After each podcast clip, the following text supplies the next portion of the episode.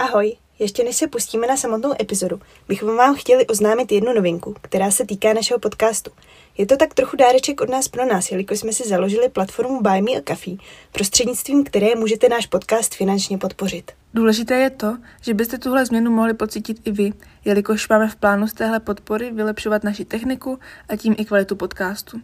Pokud se tedy chcete dozvědět víc o tomhle dárečku, na našem Instagramu tomu věnujeme jeden výběr, anebo stačí kliknout na odkaz v popisku téhle epizody, která vás vezme přímo na platformu Buy Me a Coffee. Teď už vám přejeme příjemný poslech první novoroční epizody o Rasputinovi.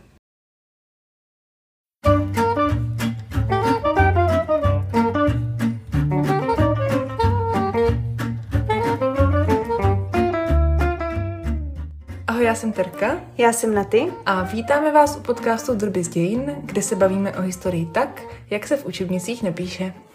Ahoj v novém roce, my jsme měli o Vánocích malou pauzičku a jsme v plné palbě zpět se 17. dílem, a.k.a. ale prvním dílem tohohle roku.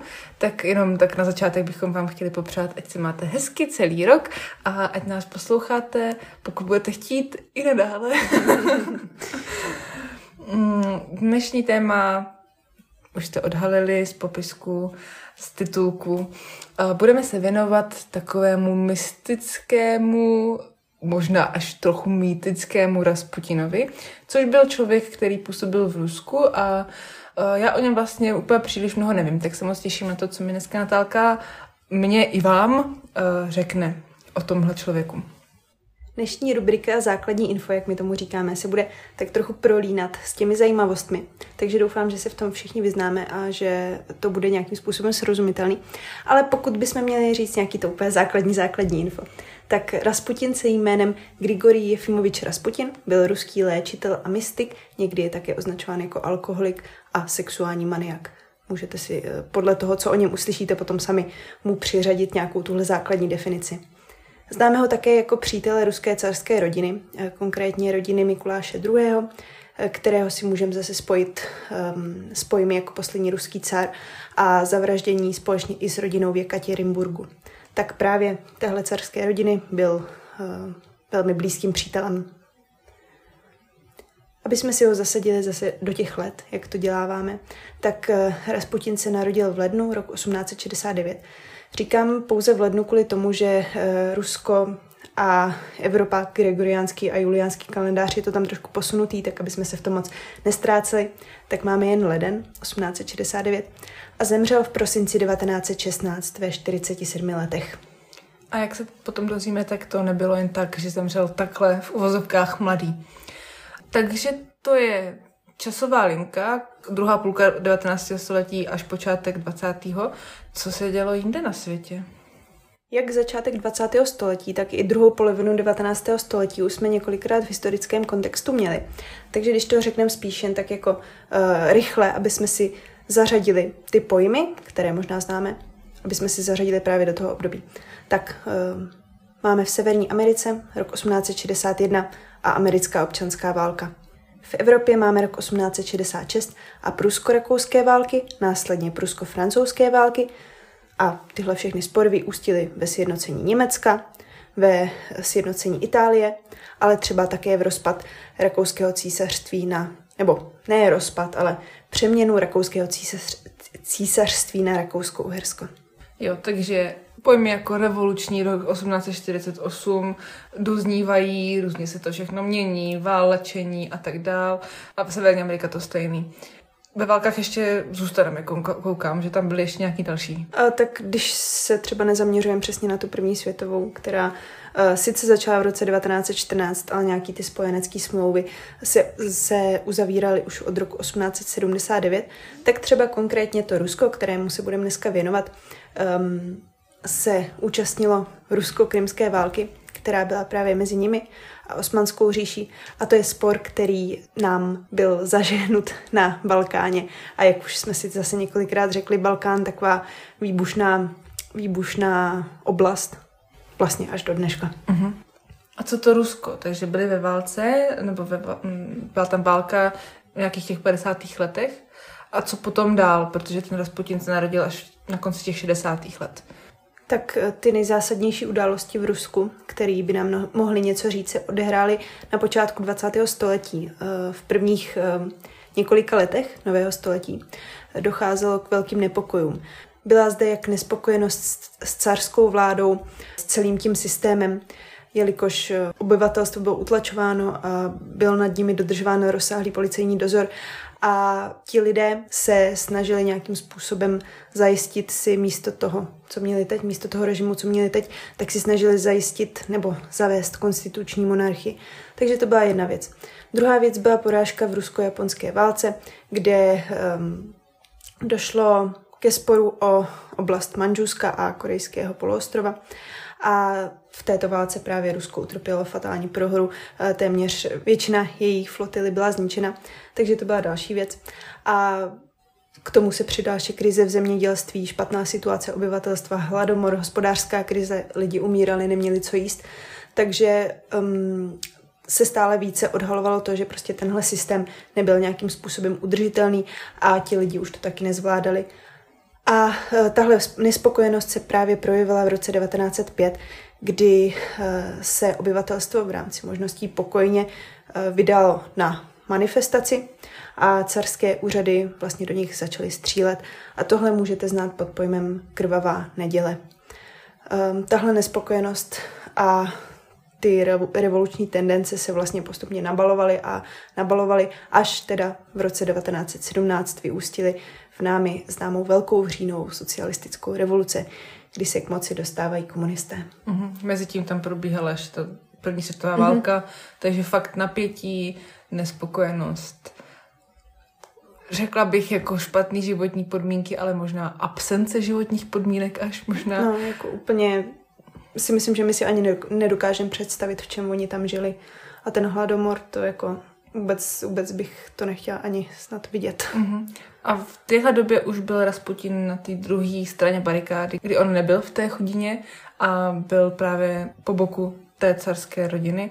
Takže v průběhu toho, jak se o něm budeme povídat, uh, uvidíte i tu druhou stranu mince, která ale rozhodně nebyla asi tak dramatická jako tahle ta většinová, bych to tak nazvala.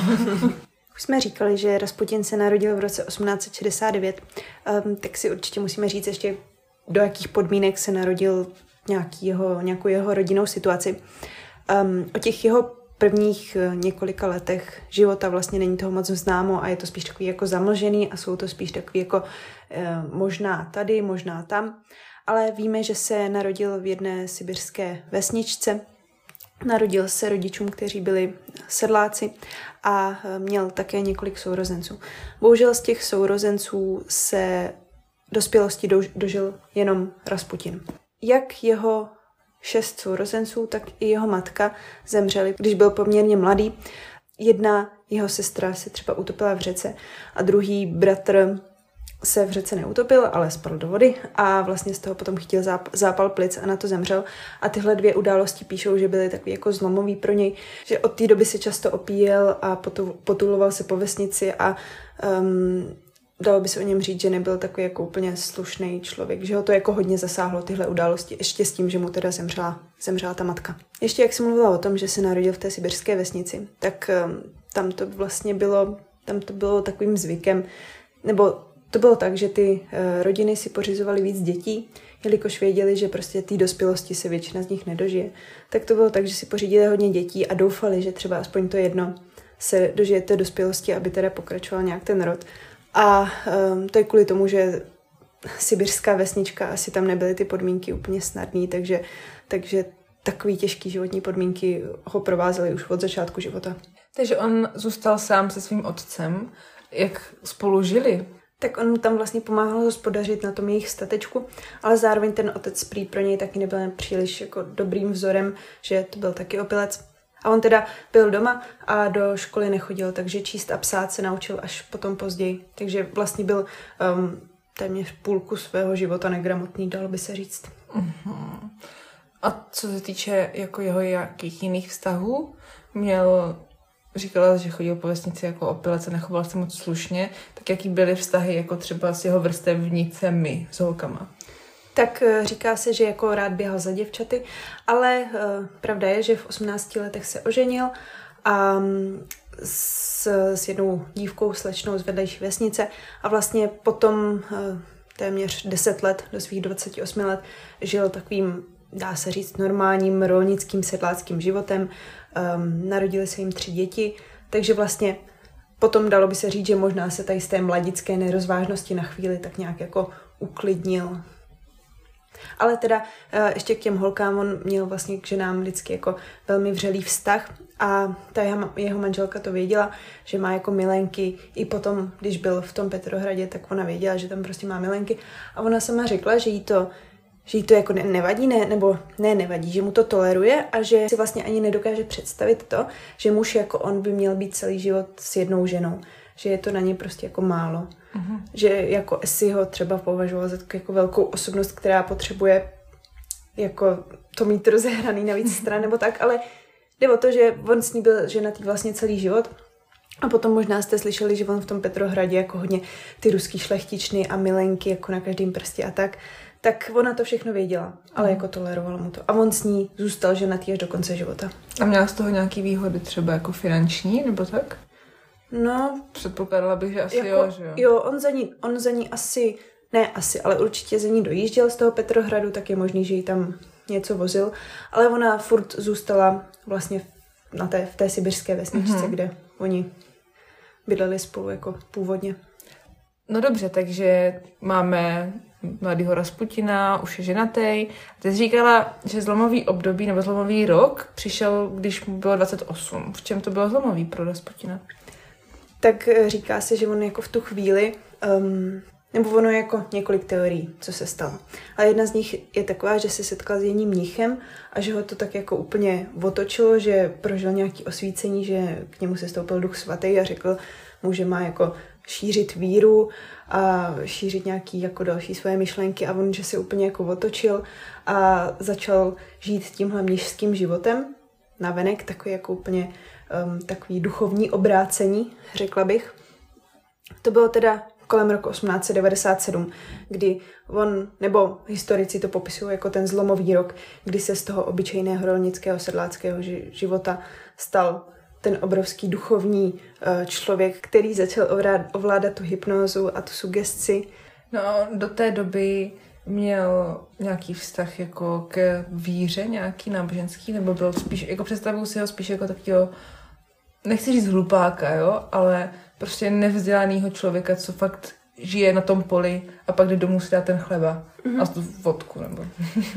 jako když si třeba nastíníme tu situaci, jakým tam bylo ty krutý, nehostinný mm. podmínky na té Sibiři, tak eh, ti lidé prý tam jako byli hodně pobožní, že se prostě mm-hmm. modlili za to, aby uh, prostě přežili do dalšího dne, aby získali nějakou potravu a tak. Takže jako už předtím, že se modlil k tomu bohu a snažil se jako se s ním spojit pro ty lepší podmínky a tak. Ale že až v tomhle tom roku 1897 se to tak jako obrátilo, že se do toho tak jako úplně zažral, ale trošku svým jiným způsobem, než jakým eh, by reálný potulný mnich třeba měl žít. A takže ale ten mnich, kterým se stal, nebo jakože v úzovkách mnich, tak byl té pravoslavné církve, jo? Kře- jako křesťan. No, on jako, ale nikdy nebyl jako církevní činitel. On mm-hmm. spíš ho považují za takového um, nevím, jak tam byly ty, ty přezdívky, jako uh, špinavý mnich, jako něco uh-huh, takového, že nebyl jako mnich v tom pravém slova smyslu, nedrž, nedodržoval všechny, všechny ty doktríny, které by se dodržovat měly. Třeba to, že by um, za to svoje předávání té víry neměl přijímat žádné peníze, že by neměl mít ženy, milenky a tak.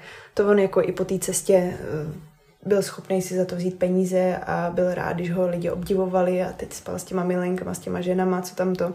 Takže to nebyl úplně mnížský život jako takovej by, jak by měl vypadat mm-hmm. reálně, podle ale, té církve. Ale ta víra, co šířil, byla ta pravoslavná křesťanská. Tak, nebo to byla nějaká jeho mix, mixka prostě? Nebo... Tak on šířil víru, která spíš směřovala k um, sektismu, mm-hmm. nebo k sektářství. Konkrétně k jedné sektě, která má název sekta klistů, nebo sekta klist, mm-hmm. chlist, možná se to čte. A ti věřili v to, že člověk uh, musí prvně spáchat ten hřích, potom se věnovat tomu pokání, až potom člověk může přiblížit k Bohu. Takže on to svoje učení založu, za, zakládal na tomhle, na téhle myšlence. Že prvně tam musí být nějaký ten hřích, potom musí proběhnout to pokání a potom až to přiblížení k Bohu. Takže on vlastně, že jo, um, to opilectví a ty milenky, to jsou ty jeho hříchy mm-hmm. a on se potom věnoval tomu pokání a potom se teda přiblížil tomu Bohu. Takže tohle byla ta jeho víra, tak uh, to nebylo úplně jako pravoslavné, Jasně. křesťanské. Jasně. Takže mi to zní jako totální alibismus pro to prostě, jak se chovat jako píp a vlastně jsi Bohu jenom tím, že jako se chováš jako hovado. tak třeba to bylo taky jeho přesvědčení. Možná, jako možná se tomu asi, asi ani nemůžeme divit, že to těž, mm. těžký dětství no, někde na Sibiři, tak člověk potom věří všemu, co mu dělá dobře, mm. bych tak jako řekla. A to bylo legální, taková sekta? Předpokládám, že ne asi. No, nebylo to legální a on vlastně uh, říkají, že jako nebyl členem téhle sekty, ale že se účastnil některých jejich těch obřadů mm-hmm. a že um, není jistý, že si tuhle víru vzal právě od nich, ale přesně takhle on se choval. Mm-hmm. Takže možná to bylo z jeho vlastního přesvědčení a možná to taky bylo jako inspirace touhle sektou. A říkáš obřady, tak jak vypadaly obřady klistů? Tak uh, oni vlastně se nějak přísvékli do nátělníku a začali tam tak jako tancovat a zpívat a nějaký modlitby říkat a snažili se jako, aby do nich vstoupil duch svatý a uh, že tak jako dováděli potom, až úplně neměli energii a že tam probíhalo i nějaký, nějaký sexuální orgie a tak, jo, tak uh, a že možná i sebemrskačství a takové věci, takže uh, mm. prostě taková jako sekta, když se řekne sekta, tak přesně tohle si pod tím představím. Jo. Takový uh. drastický a jak tancují a úplně ani bych se nedívala, kdyby tam brali nějaký drogy a takové věci. Já bych se od církve chtěla vrátit ještě na chvilku zpátky k tomu, uh, jak jsi říkala, že vlastně začal praktikovat tu hypnózu a nějakou sugestci, tak já to mám takový trochu rozmazaný, jo, tak jenom bych si to chtěla ucelit. Co teda vlastně ten Rasputin si myslel, že dělá, nebo spíš co si o něm mysleli ostatní, že dokáže. Jako, já v něm, o něm mám obrázek, že jako nějak jako ne úplně jako kouzelník, ale jako nějaký magický schopnosti prostě prak, nebo byly o něm šířeny, mm-hmm. že má, tak jak to bylo? Co si mysleli o něm, že dokáže? Tak oni vlastně věřili tomu, že on pomocí té hypnózy dokáže jako nějakým způsobem uklidnit ty lidi, že potom jim to pomáhá třeba se uzdravit. A nebo se o něm také vykládalo to, že dokázal dotykem vyléčit zvířata a někdy prý i lidi. Takže jak se to o něm začalo povídat, postupně tak um, začínal jako získávat popularitu a ty lidi se kolem něj schromažďovali a chtěli se dostat do jeho okruhu bližších přátel a tak. Ale nějaký zázrak jako konkrétní spatříme až potom později, až přišel do toho Petrohradu, kdy teda máme s jistotou nějaký konkrétní příklad. Mm-hmm, dobře. Tak možná se tam můžeme přesnout. Takže eh, kde jsme skončili v jeho jako životní lince je to, že se stal teda, že byl teda osvícen, eh, přetransformoval se na strašně duchovního, eh, inspirován ilegální sektou a vydal se na pouť. Mm-hmm. To mhm. jsme říkali? To se nejsem jistá. Aha, ale, ale to jsem jo, si přečetla. jo, vydal se na pouť jako ten potulný mnich a teď tam prováděl ty svoje léčitelské schopnosti a tak.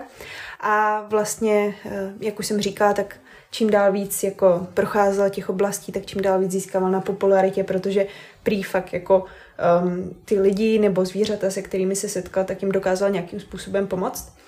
A on se potom dostal až do Petrohradu díky, um, díky právě ještě jednomu mnichovi, který ho tam přivedl. A samozřejmě i v Petrohradě získával tuhle pověst, že teda má nějaký ty léčitelské schopnosti a tak. A přes jednu ženu, která se vlastně této mystice um, taky ne, že věnovala, ale zajímala se o ní, tak on se dostal až k carské rodině. Carská rodina o něm věděla a hlavně carevna Alexandra um, k němu chovala velké sympatie od té chvíle, co se o něm dozvěděla. Ale zlomový okamžik, další zlomový okamžik nastal v roce 1909, kdy vlastně uh, mladý následník trůnu, carevič Alexej, který trpěl hemofílí, o které už jsme taky mluvili. Ano, ding, ding, ding, zvoní to na zvony epizody o královně Viktorii. Přesně tak. Tak mladý carevič Alexej trpěl hemofílí, um, což byla porucha srážlivosti krve. A on právě někdy v tom roce 1909 měl nějakou nehodu a um, lékaři mu nedávali příliš mnoho šancí na přežití, že to s ním jako bylo hodně vážný. Takže carevna věděla, že tam je teda ten Rasputin a že si tam získává tu slávu tím léčením, tak ho nechala dovést do carského paláce.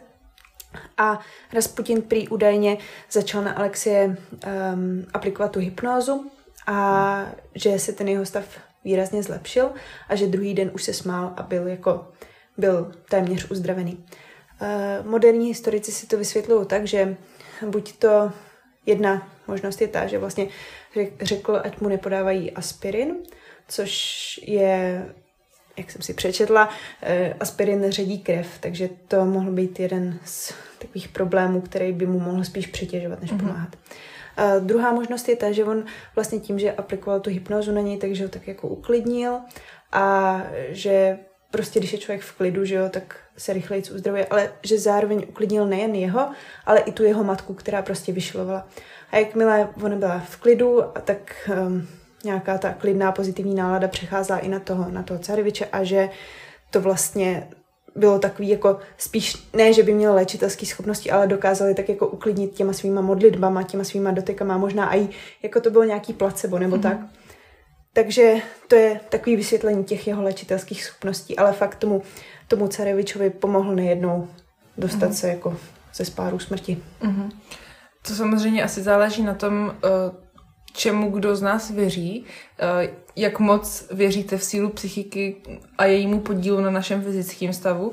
A jo, jako i ta sugestce, že jo, on nějakým způsobem uh, se asi snažil té královské rodině říct, že jako to bude OK, že teďka mm-hmm. ho tam nechají, že ho vylečil, prostě on, že ho tam přišel s tím klidným a teď ho tam začal hypnotizovat, tak mm-hmm. jako věřím, že to určitě mohlo pomoct a věřím, že ta psychická pohoda dokáže udělat jako u těch nemocí úplně ohromnou mm-hmm. velkou část, mm-hmm. nebo tu to zlepšení mm-hmm. může zapříčinit. Pokud se to zkombinovalo s tím aspirinem, který třeba vysadil, mm-hmm. tak mu nejenom, že bylo dobře psychicky nebo líp, ale ještě do toho mu prostě přestali dávat něco, co mu jako škodilo, škodilo mm-hmm. takže se to v kombinaci s tím nějak spojilo. Jenom by mě teda zajímalo, jak jako negramota nebo původní dlouhodobý negramota se dozví, že aspirin ředí krev, když to neví ani ti léč, léčitelé, kteří mu ho dávali, nebo jestli to byla náhoda, nebo jestli třeba, nebo jestli lékaři si řekli, že než aby jako ho nechali v bolestech, tak mu teda radši za malý ústupek ten aspirin dají, nebo jako to se nejsem úplně jistá, ale řekla bych, že um, on jak věřil v to duchovno a v tu sílu té mysli, tak jako neuznával ty prášky. Jo, jasně. Takže mu prostě řekli, ať tady nějaký um, umělý prášky jako mu nedávají, že on ho vyléčí prostě tou myslí. Jasně. Tak to je taková jako moje teorie, jak by to mohlo být, že to byla spíš jako náhoda. Jasně. Že v tom nebyly žádný jako informace, který by měl někde z knížek nebo tak. Uh-huh, uh-huh. A od téhle události se vlastně Rasputin stal téměř součástí carské rodiny. Carská rodina na něj nedala dopustit, jak v těch záležitostech toho zdraví svých dětí, ale on často také zasahoval jako do politiky uh-huh. ruského impéria a často ovlivňoval hlavně právě tu Alexandru. Alexandru Fjodorovnu, carevnu. A zasahoval i do, nebo pomáhal i nějak se zdravím toho cara samotného a, a ty carevny? Tak jako předpokládám, že asi pokud nastal nějaký problém, tak jim byl tak blízký, nebo pro ně byl tak blízký, že určitě um, by ho vyhledali, pokud jo. by měl nějaký problém. Jo. Jinak teda eh, samozřejmě v tuhle chvíli se i tak nějak zlepšila jeho pozice. On teda už měl nějaké ty stoupence a že jich asi nebylo málo. Tak eh, tímto se dostal i do těch, eh, do těch vyšších šlechtických kruhů a začal si hledat spojence hlavně opět v těch ruských šlechtičnách, ženách, které ho ob, obdivovali. A bylo, on byl vlastně takový jako trend, jako to, že se člověk nechá vyléčit Rasputinem, bylo prostě úplně jako um, nepředstavitelný, jo, takže každá ta žena, každá ta žena vyžadovala to, aby s ním třeba aspoň jednou mohla sdílet to lože a tak, i když teda, co se postupně dozvíme, jak on vypadal, choval, eh, vonil, lomeno smrděl, tak nevím, jestli by to bylo pro aktuální um, ženské, ženskou část populace jako přitažlivý. Mm-hmm. No já si jenom říkám, že jako ty ženy, co s ním spaly, tak si mysleli, že jsou tím i léčeny tak jako je možný, že třeba nějakých duch, duch svatý je potom prostoupí a tak. Jo, takhle, jako že se vyspí s Bohem, jo? No, možná třeba takový jako spíš duchovní možná. No to mi připomíná mnoho historek z dnešního světa, jak léčitelé zneužívají svých pozic, že a nejenom léčitelé alternativních přístupů, ale i západácký psychiatři mm-hmm. třeba. No, tak Rasputin na to přišel už v roce 1909, jo. Chytrý kluk, na to, že byl ze Sibiře. No, neuměl číst a psát. Ano. No a tak tím pádem ty předtím říkala, že se naučil potom potenciál, mm-hmm. potenciálně, eventuálně mm-hmm. číst a psát. To bylo předpokládám v tom Petrohradě asi, ne? Já bych řekla, že už od té doby, co se obrátil k té duchovní jo. sféře, tak asi nějakým způsobem si myslím, že postupně se začal, začal vzdělávat. Mm-hmm. Jasně, aby, no. Se tam měla nějaké knížky, které chtěla číst. asi tak. No a ty jsi nastínila, že teda nebyl úplně vábný, nebo mm-hmm. pro dnešní ženu by nebyl vábný, tak co si pod tím mám představit? Tak už jsme se přesunuli na ten, na ten ruský carský dvůr, mm-hmm. kde vlastně, že jo, to vybrané chování, oni ty krásné hadry a teď uh, stolování přesně podle nějakého předpisu. A teď tam přijde nějaký buran ze Sibiře, který nikdy nejedl s vidličkou a nožem a s příborem. Takže říkají, že uh, za prvé teda neuměl moc jíst příborem, takže spíš používal prsty, což uh, už tam mezi tou smetánkou, že jo, člověka udeří do očí. Tak to je jedna věc. Prý, že když používal lžíci, tak ji um, často oblizoval předtím, než jí tou lžící něco nabral někomu dalšímu, jo? takže on tu lžíci oblíznul, pak se ta lžíce používala ještě na nandávání, nandávání dalšího jídla. Takže tohle dělal. Um, ve vousech prý, jelikož známe, že ten plnovous, tak jelikož se moc neměl a neuměl teda stolovat, takže mu ve vousech zůstávaly zbytky jídla, který mu tam potom následně hnily, takže i jako to smrdilo a vypadalo to hnusně, že jo, protože já si to nedokážu představit hnící kousky jídla ve vousech. no a že teda otírání špinových prstů o nejbližší ubrus bílej, zdobený krajkama, nevím čím. Tak... Dražší než celý obydlí. Ano, přesně tak. Tak to, um, ta hygiena byla fakt špatná prý, že se jednou dokonce chlubil, že si šest měsíců nevyměnil spodní prádlo a nemil se, že jo. Takže to je tak nějak jako všechno se vším. Plus k tomu teda ještě poslední věc, že um, měl příšerný dech a zuby jako z černalé pahýly. Uh, to přece, jako napadá mě k tomu hnedka několik uh, věcí. Začnu těma spodárama, to jsou taky jako velký červený vykřičník, nebo černý, nebo nevím, jaký plesnivý vykřičník. Uh, to přece, i kdyby, to se vrátím zpátky k té myšlence léčení skrz soulož s Rasputinem, jo. To přece té ženě nemohlo přinést vůbec nic dobrýho a jenom samý záněty a nemoci, pokud spíš, ježíš. Já bych se ani nedívala, kdyby měl nějaký pohlavní nemoci Víč, a ještě no, tomu ta hygiena. Fuj teda, no tak to je nechutný. A zuby jako z černalé pahýly a porce jídla ve vousech, jak takovému člověku můžeš věřit, že ti pomůže s tvým zdravím jako tomu fakt nech, nevím. prostě základní, základní pilíře toho, jak by se člověk měl chovat, aby byl zdravý, no. prostě on nedo, nedodržoval, že jo? Přesně. To muselo fakt, muselo mít tak strašně obrovský charisma mm-hmm. a vlastně být ten obraz jeho podporován tolika lidma, že vlastně to tak jako bývá, že jo? Že když jako většina nebo velká skupina lidí přijme něco jako pravdu, jako fakt, tak se tomu potom mnohem z nás věří, mm-hmm. než když ti to řekne jeden člověk, který, jako, který ho neznáš. Když mm-hmm. jeho pověst předchází jeho osobu, mm-hmm. tak potom jako věřím, že třeba si řekli, jako, no tak jako je výstřední, mm-hmm. ale mhm. prostě za to má tuto schopnost. Mm-hmm. Ale přesně tak to bylo. Ta, ta, ta charisma, ta výstřednost a ta jeho pověst, která ho prostě předcházela na míle, mm-hmm. byl pro ty ženský úplně jak takový maják, který jako lákal k mm-hmm. němu i když teda pro mě je to úplně nepředstavitelný. Hmm. Hmm. Nevím, no.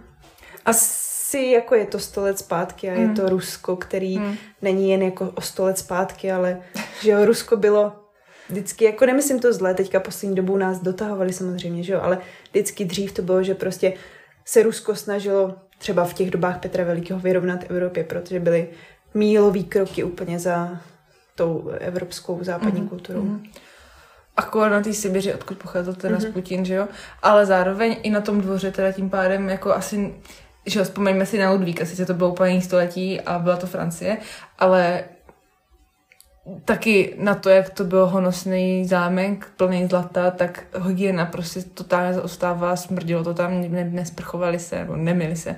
A jako v Rusku, i když to bylo později, jak jsi říkala, tak byli pozadu, tím pádem možná nějaký aspekty z tohohle, tohohle typu panovaly mm. na tom královském dvoře i potom, takže předpokládám, že pro ně to asi nebylo zase tak nechut, jako tolik nechutný jako pro nás dnes, když jsme zvyklí na tep, teplo, tekoucí teplou vodu a prostě ty návyky jsou jiný než tehdy, no.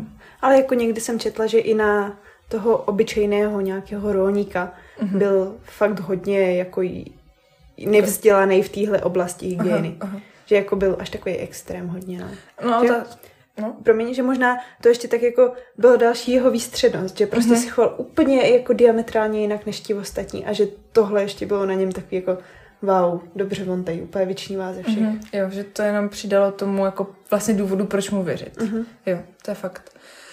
No mě k tomu jenom napadlo, že by mě zajímalo, jestli to bylo jako jeho volba, která byla v souladu třeba s tou vírou, jak jsem mluvila o těch hříších, mm-hmm. že je dělal právě proto, aby se dostal blíž tomu Bohu. Jestli třeba tohle to neměl, jakože teďka mám několik myšlenek, nevím, kterou říct dřív, uh, že měl prostě pocit, že když toto bude dělat, tak potom, když se teda poučí a pak to přestane dělat, takže mu zase ho, ho to přiblíží Bohu, uh, ale není, nehygieny, nehygiena není asi takový hřích, takže mě to vede spíš k lenosti, uh, anebo záměru právě, uh, že prostě to jenom přidá další jako brand vyloženě to byly. Mm-hmm.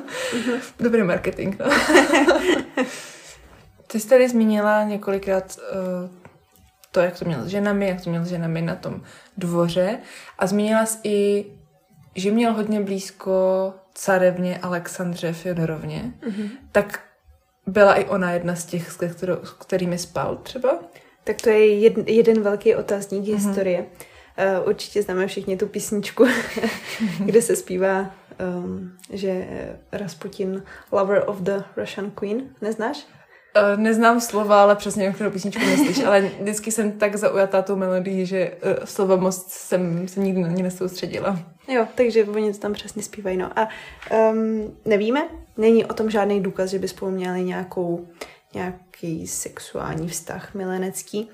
A spíše se tahle fáma přisuzuje tomu, že jí eh, rozeslali do světa odpůrci monarchie, odpůrci královské rodiny, odpůrci eh, toho Rasputina, aby je nějakým způsobem diskreditovali a jako udělali je co nejhorším, nebo představili je v co nejhorším obraze. Mm-hmm. A to je už taková jako typická fáma, co prostě pokaží, když je někdo důležitý, nějaký důležitý chlap, na dvoře blízko královské rodiny, kde je i žena, matka, manželka, tak jako mám pocit, že to je prostě po každý. Mm. I, i, i s to králem Viktorii, tam to tam možná bylo pravděpodobnější, ale taky prostě samý furt se furt jenom debatuje mm. o tom, jestli někdo s někým náhodou nespí. A jak jsme si říkali, už taky několikrát dřív tento typ lidí, ti, co byli v hlavou státu, byli jako jejich celebrity, jako máme dneska hollywoodský herce, to znamená, že taky chtěli v nějaký drbíky o nich. Tomu nedivím, ale zároveň jako kdo by to zase kam zapisoval, kdyby se to na to nepřišlo bývalo, což se teda nepřišlo, tak jako Rasputin, Fedorovna a její služebna to asi těžko nikam budou zapisovat, takže jako... A jako ještě na druhou stranu jsem zase četla, že um, já už jsem předtím zmínila, že jako a jí hodně holodoval alkoholu, uh, že byl jako hodně um, oddaný alkoholik, že prý málo kdy vystřízlivěl a když už teda vystřízlivěl, tak to bylo kvůli tomu, aby mohl trávit čas těma dvorníma dámama, tak prý jednou v opilosti někde v hospodě, um, kromě toho, že uh, trošku na mě působil jako takový sexuální deviant, že vytahoval své přirození na veřejnosti a tak. Takže při jednou v hospodě v eh, opilosti prohlásil to, že měl jako uh, sex s císařovnou, jo. Ale to nevím, jestli jako je nějak historicky polo- podložený, mhm. důvěryhodný, mm-hmm. když to řekne nějaký opilec v uh, hospodě, ale je tady i jako tady ta možnost, mm-hmm. že jo. Mhm. Protože on prý, když uh, byl opilý, tak říkal spoustu jako věcí, který třeba i uh, byly o té carské rodině a ne, nebyly úplně pravdivý a tak. Takže těžko říct, čemu věřit. A možná to třeba i ta fáma vznikla právě z nějakého takového jeho prohlášení, který mohlo mm-hmm. a nemuselo být pravdivý. A možná to bylo zase jenom součástí jeho PR, který se snažil budovat na tom, že jako si ještě víc jako postaví další základ, proč by mu lidi měli věřit, když už s ním spí ta celevna mm. třeba. No, ale zase um, vlastně často i píšou, že to bylo mířený hodně proti té carevně, že ji neměli rádi, mm-hmm. protože to byla německá, původně německá princezna.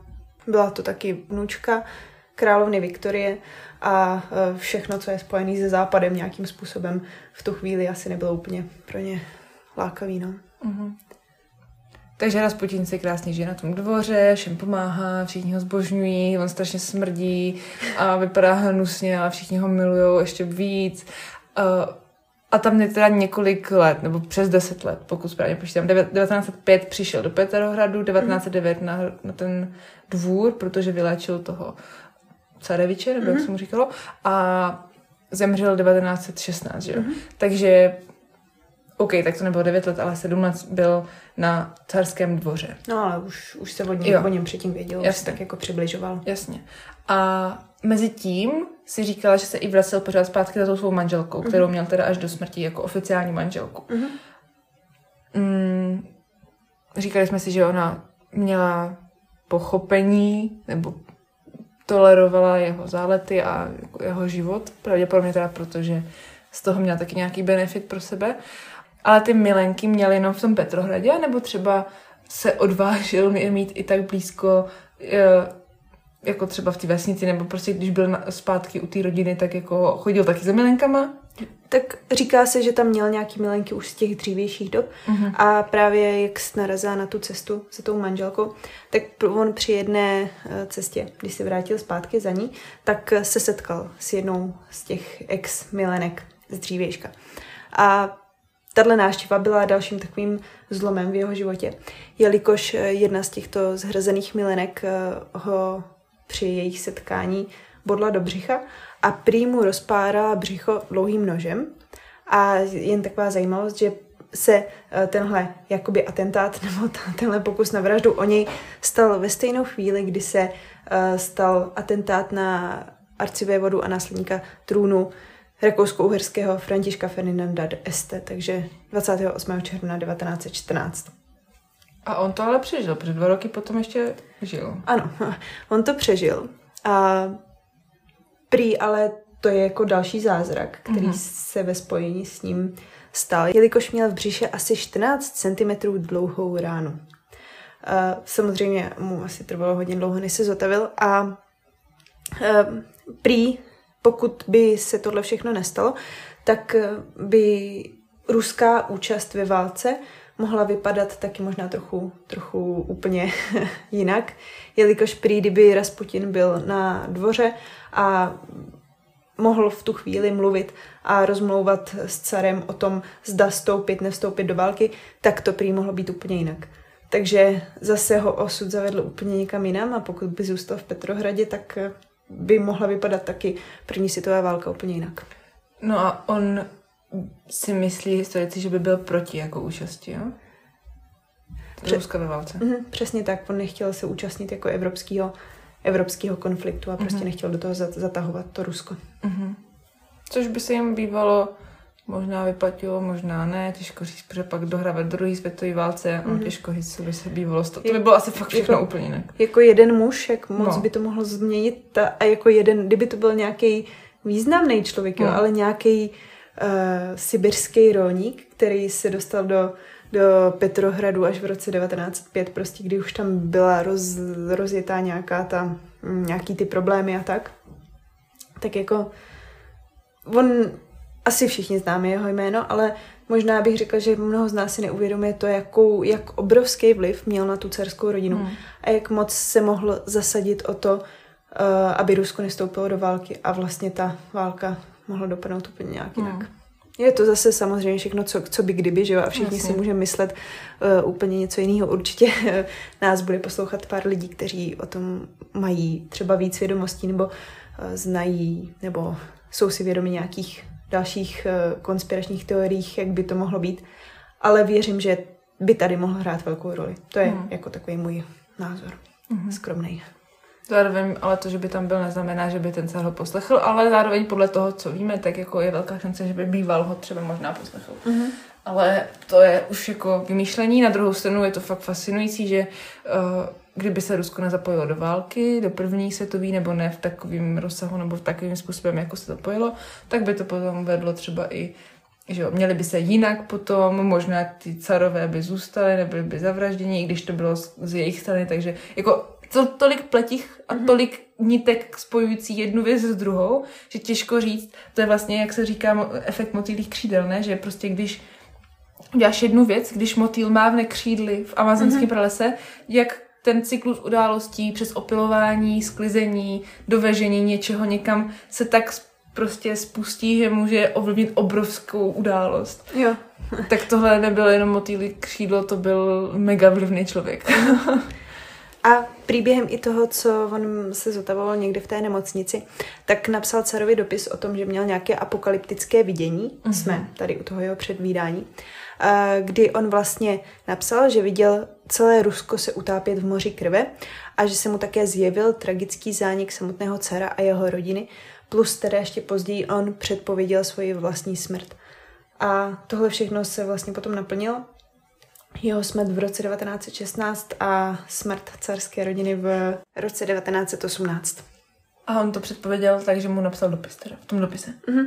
Takže tím jako um, právě z téhle události jako mu přisuzují ještě nějaké ty um, předvídací schopnosti, což on tohle předpověděl a možná už věděl, jak to v tom Rusku vypadá, že jo, možná hmm. ta situace už tam nebyla úplně, úplně sluníčková a dokázal si dát jedna plus jedna dohromady. Hmm.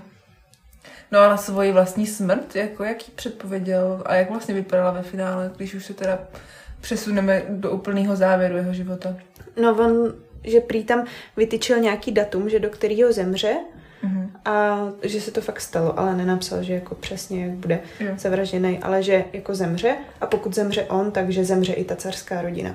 Aha. Ono to bylo nějak společně jako na sebe navázaný, ty jeho předpovědi té své smrti a té carské rodiny. A bylo to provázané potom i v tom reálném životě, že on zemřel dřív, jo, on zemřel mm. 1916 a oni zemřeli 1918, mm.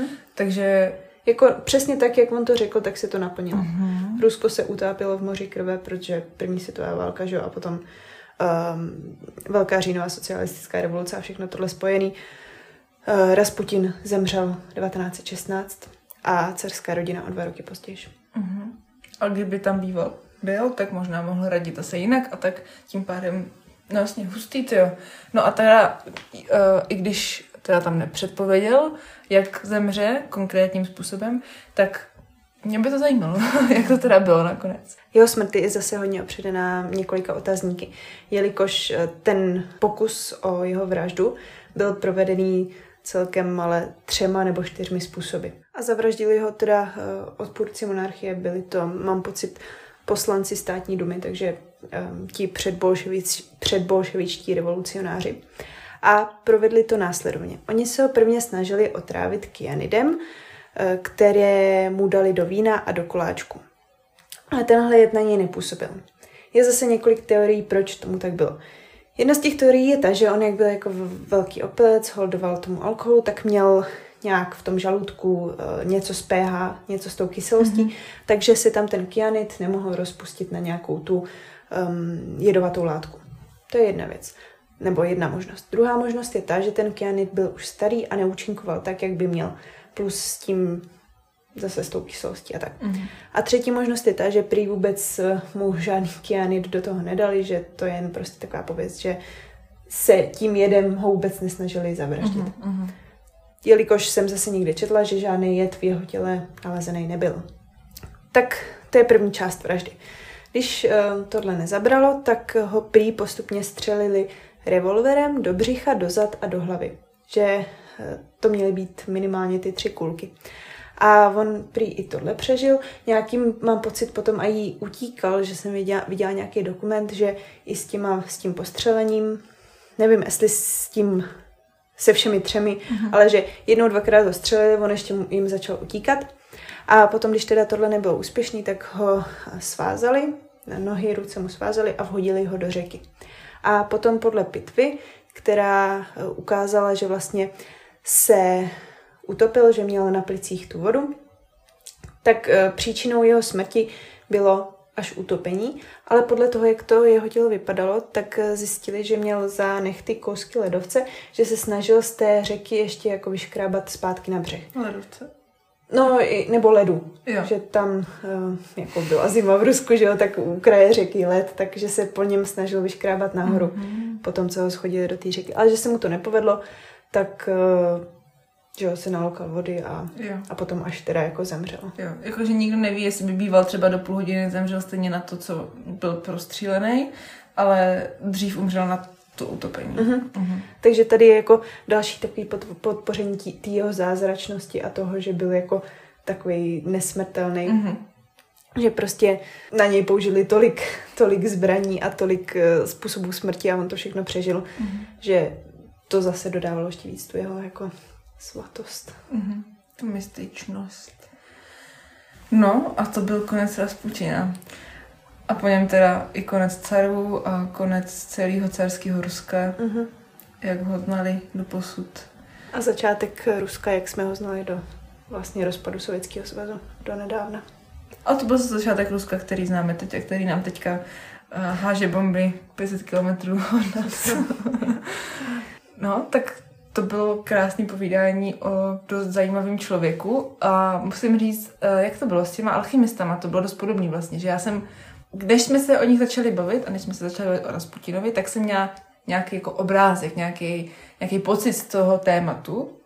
A doufala jsem, že ho tak jako trochu rozbiju, tu tajemnost, že se do něm, o něm dozvím něco víc, že budu mít jako jasný prostě, jo, tak jako tohle to si myslelo, ale takhle to bylo, jinak protože a A, B, C. Ale vlastně mám pocit, že jsme jenom ukázali, že to bylo fakt taky zvláštní, jakože přijde mi fakt mega náhoda, jak člověk jeho původu, nic nestudující, neumí číst, neumí psát, je ze Sibiře, má jenom tátu, dostane až na takovou pozici, jak dokázal on vyšplhal celý společenský žebříček za jeden život prostě.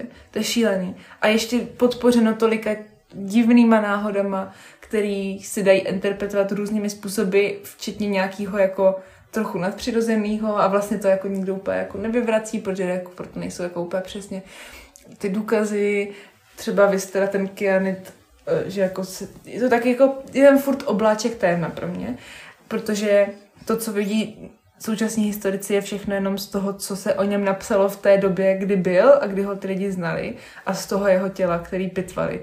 Ale tisíc různých věcí nám pravděpodobně uniká a o těch alchymistech to už platilo dvojnásob, protože ti byli ještě mnohem starší, že jo.